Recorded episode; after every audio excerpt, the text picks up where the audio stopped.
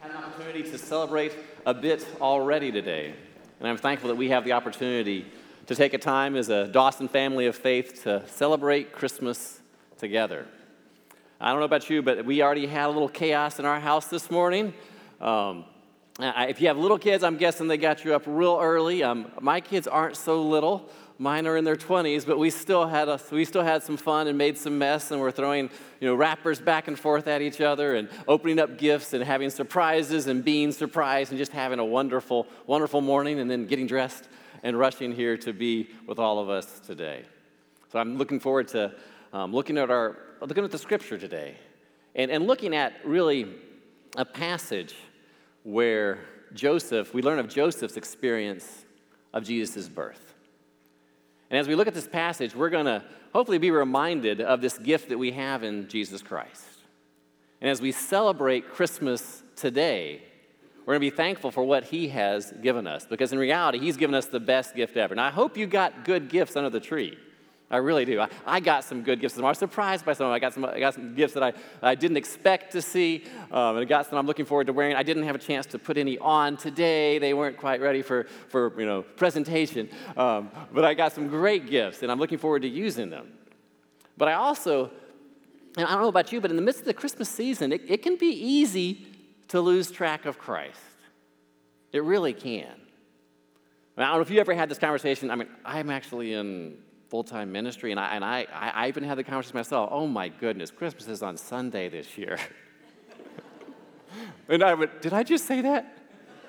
Did I just say that? Did I just whine that Christmas is on Sunday and it confuses my schedule? You know, but, but sometimes we can. Sometimes, you know, we, we have so many holidays and traditions and we have plans, and they're great, great things spending time with family, getting gifts for friends, you know, getting together and celebrating, you know, seeing relatives you haven't seen, having people come home that you don't get to spend time with. There's lots of wonderful, wonderful things about Christmas that we should rightly celebrate. And, and, we want to keep the focus on Jesus Christ, our Savior. So this morning, we're just going to take a few minutes and we're going to look at the account in the Gospel of Matthew and that's the account from Joseph's experience of Jesus' birth. And what we're going to do is we're going to look at what Jesus is instructed on, what to name Jesus, and also what he's going to be called. And as we do that, we're going to learn that we celebrate Christ's birth because God has come. And he has come to save us and to be with us. That is what has taken place with Christ's birth and coming to earth. So I invite you, if you have your Bibles, you can turn to the Gospel of Matthew. If not, I'll just I'll be reading it aloud. Um, and I'll be in Matthew chapter 1, verses 18 through to 25. And we'll just focus, when we look at it more closely, we'll focus on the few verses about his naming. So, so as I read it, just turn your eyes and keep your eyes attuned to the instructions that Joseph gets about naming Jesus and why he's named this way, and what he will also be called. Because we're going to discover we celebrate Christ's birth because God has come and he's come to save us and to be with us. Matthew 1 18 to the end of the chapter. This is how the birth of Jesus, the Messiah, came about. His mother Mary was pledged to be married to Joseph, but before they came together, she was found to be pregnant through the Holy Spirit. Because Joseph, her husband, was faithful to the law and yet did not want to expose her to public disgrace, he had in mind to divorce her quietly.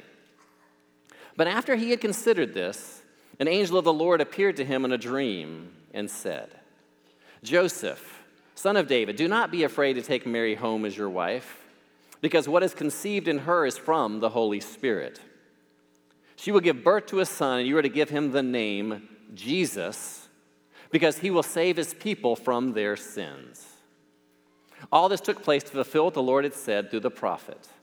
The virgin will conceive and give birth to a son, and they will call him Emmanuel, which means God with us. When Joseph woke up, he did what the angel of the Lord commanded him and took Mary home as his wife. But he did not consummate the marriage until she gave birth to a son, and he gave him the name Jesus. So you see that the two emphasis on names in the story are he's supposed to call him Jesus because he will save people from their sins, and he will be called Emmanuel, which means God with us.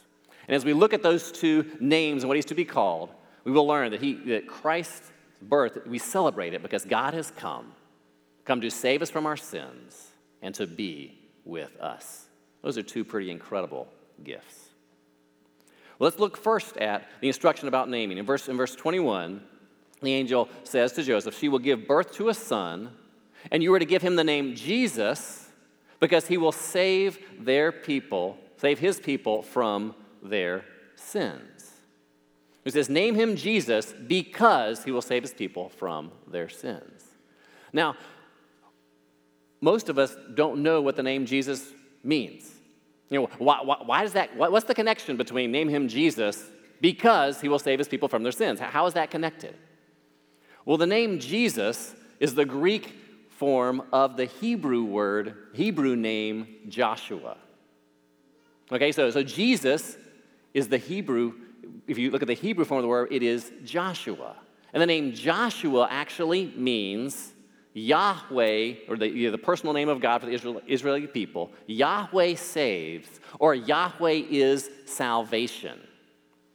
So he's taking the actual name, he's saying, look, his, you're going to name him Jesus because, you know, and when you hear Jesus, you think of the name Joshua, that's what they would do, and they think of, oh, Yahweh is salvation, Yahweh saves. And he says, no, you're going to name him Jesus because he will save his people from their sins. Now, there have been lots of people named Joshua. I mean, we, we read about many of them in the Old Testament. You have, you have Joshua, you have Joshua who took over the, the, the promised land, He took over after Moses. But those people being named Joshua was a testament to God. Their name, their name meant Yahweh is salvation. They're declaring the truth. You know, I, I, am named Joshua because I believe Yahweh is salvation. That's what the parents, it's a testimony to who God is. That's not why Jesus was named this. He says he will be named Jesus because he will save his people from their sins. So he's identifying Jesus with God.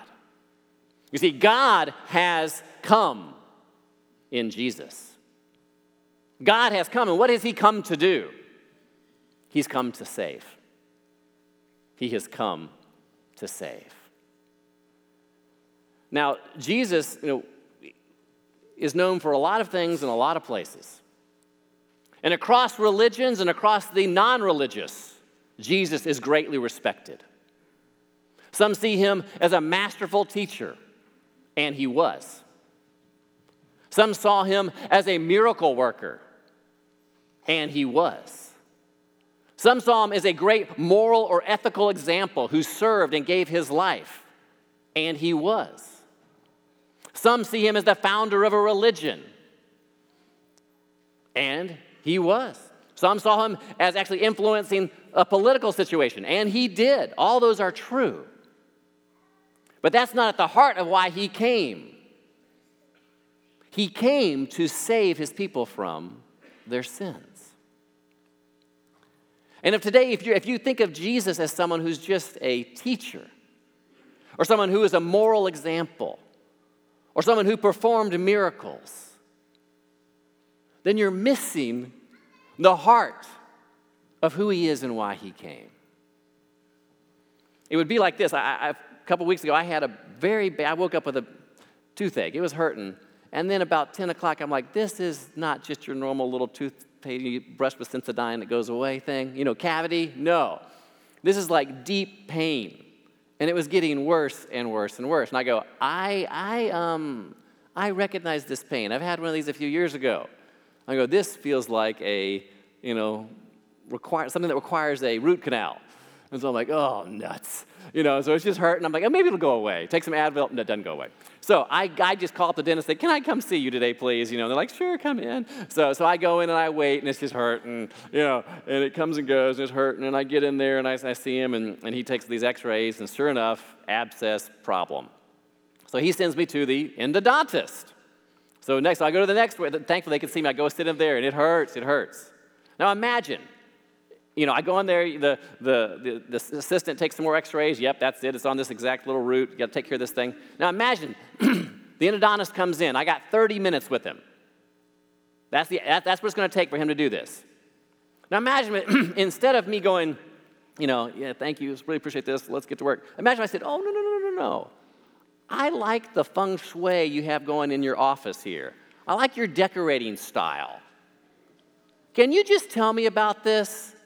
Can you tell me about like the, how you chose those materials and fabrics and wall color to go together? Because you have an eye for these things. Or imagine if I said, it looks like your employees are very well managed. I like your, your leadership style. Could you just tell me about that? Yeah, that, that wouldn't be the best idea, right? Because I'm in pain and I'm really hurting, and I'm there. Why? I'm there to get my tooth taken care of. I'm not there to have someone talk to me about decorating and management and, and football or anything else. But if we come to Jesus and we just talk to him about wisdom or ethics or morals or, or how to influence a movement, we're missing why he came. Just as I would be missing why I'm going to the dentist, why I'm going to the orthodontist, why I'm going to the endodontist to get my root canal taken care of if I didn't ever ask him to do it. Jesus came to save. It's what his name means. It's why he came. So today, let's, let's give thanks for that. Let's receive that present from him. Because the reality in this world is this world is broken. I mean, if this political period we just went through didn't make that obvious, what will? If our daily experiences in life don't make that obvious, what will? If looking in our own hearts doesn't make that obvious, what will? We are broken and separated from God. And it's because of that that we are sinful and separated from God and it's a problem we cannot solve. And so God sent his son Jesus, Jesus, Yahweh is salvation, sent Jesus to save us from our sins. So he came and he died for us and for our sins. And he rose from the dead. And through faith in him, we receive forgiveness. So that's the first thing. We celebrate Christ's birth because God has come and he's come to save. The second name we see mentioned in this passage says in verses 22 and 23 says all this took place to fulfill what the Lord had said through the prophet. The virgin will conceive and give birth to a son and they will call him Emmanuel, which means God with us. Now this time he's actually quoting the Old Testament, which is in Hebrew, and Emmanuel in Hebrew means he tells you, doesn't he? God with us. He's quoting the prophet Isaiah when he came to speak to the nation of Israel about 700 years before. A time of corruption, a time of evil leadership, a time of, of international turmoil, and a time where God was sending a message really calling them to repent, and they refused. And Isaiah speaks of a child that will come and speaks of a time in the future over a series of, of, of Isaiah 7, 8, and 9, speaks of this child who will be born to a virgin who will be God with us. And he goes on to describe the child more and more. And he gets to chapter 9. He says, Unto us a, child, a son is given, unto us a child is born, and he and the government will be on his shoulders.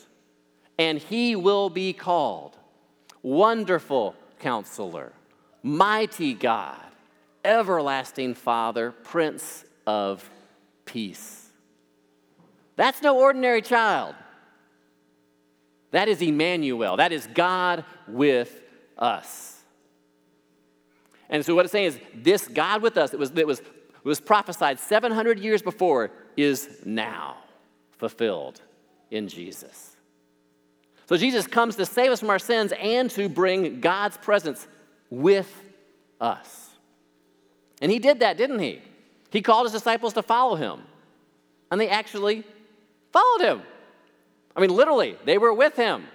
When they fed the 5,000, they're picking up all the pieces and all the baskets. When they're walking, you know, through, through the desert areas, when they're walking through, by the Jordan River getting baptized, when they're walking into Jerusalem, he's actually present physically with them. God with us. Can you imagine?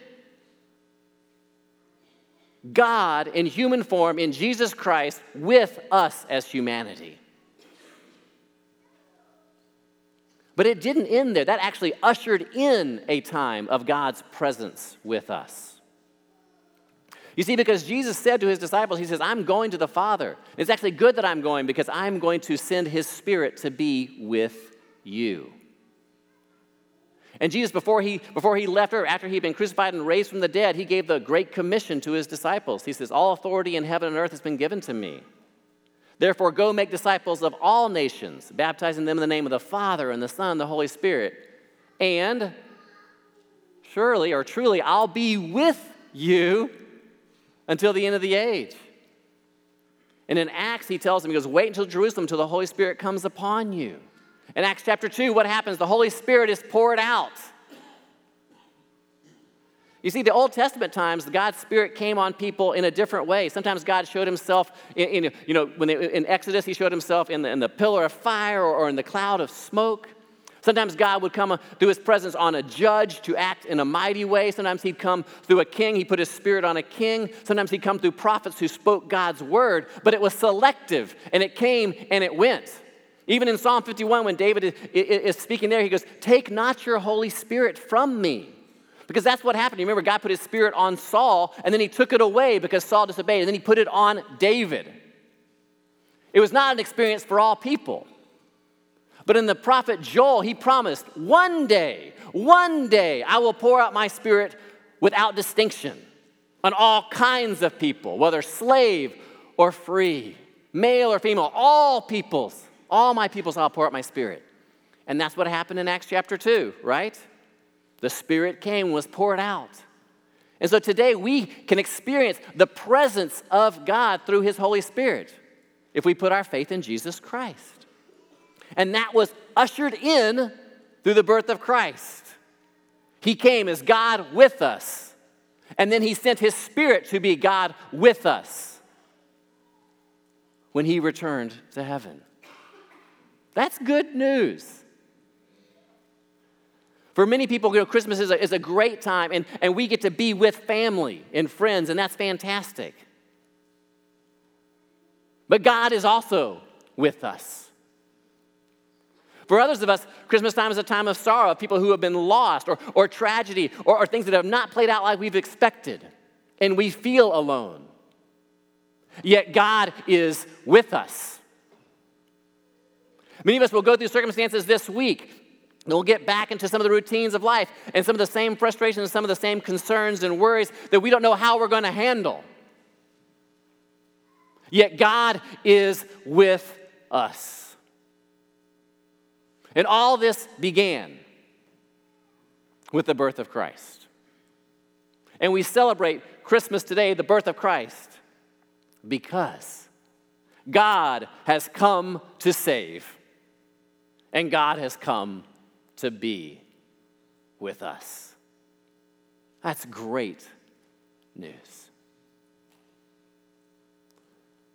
So today, I, I, I just want us to reflect on that, to celebrate that, to give God thanks for that, that He came to save, to overcome our sin that we could never overcome and then to be with us. You know, God, God does not promise to remove all of our problems, but He promises to be with us in and through them. And that one day, one day, we will be with Him face to face, and those problems will be gone. We celebrate that on Christmas, at Christ's birth, because God has come to save and to be with us. Amen. Let's pray. God, we thank you that we can celebrate together today. We thank you that we can read your word. We thank you that you have had a plan of sending your son. Thank you that you sent your son to save people like us. People who have no hope of knowing God apart from your intervention. God, we thank you that you not only came to save, but you came to be with us. You're committed to us. We are yours. And we pray that today that you would be honored. And we pray today that you would allow us to receive those gifts from you. God, I pray if there's, if there's some here today who have only seen you as a teacher, or an example or something else, that today they would receive you as their Savior. And I pray that each one of us today would walk in joy and thankfulness of the salvation you've given, and that we would enjoy your presence and rely upon you today. In the name of Jesus, our Savior, we pray.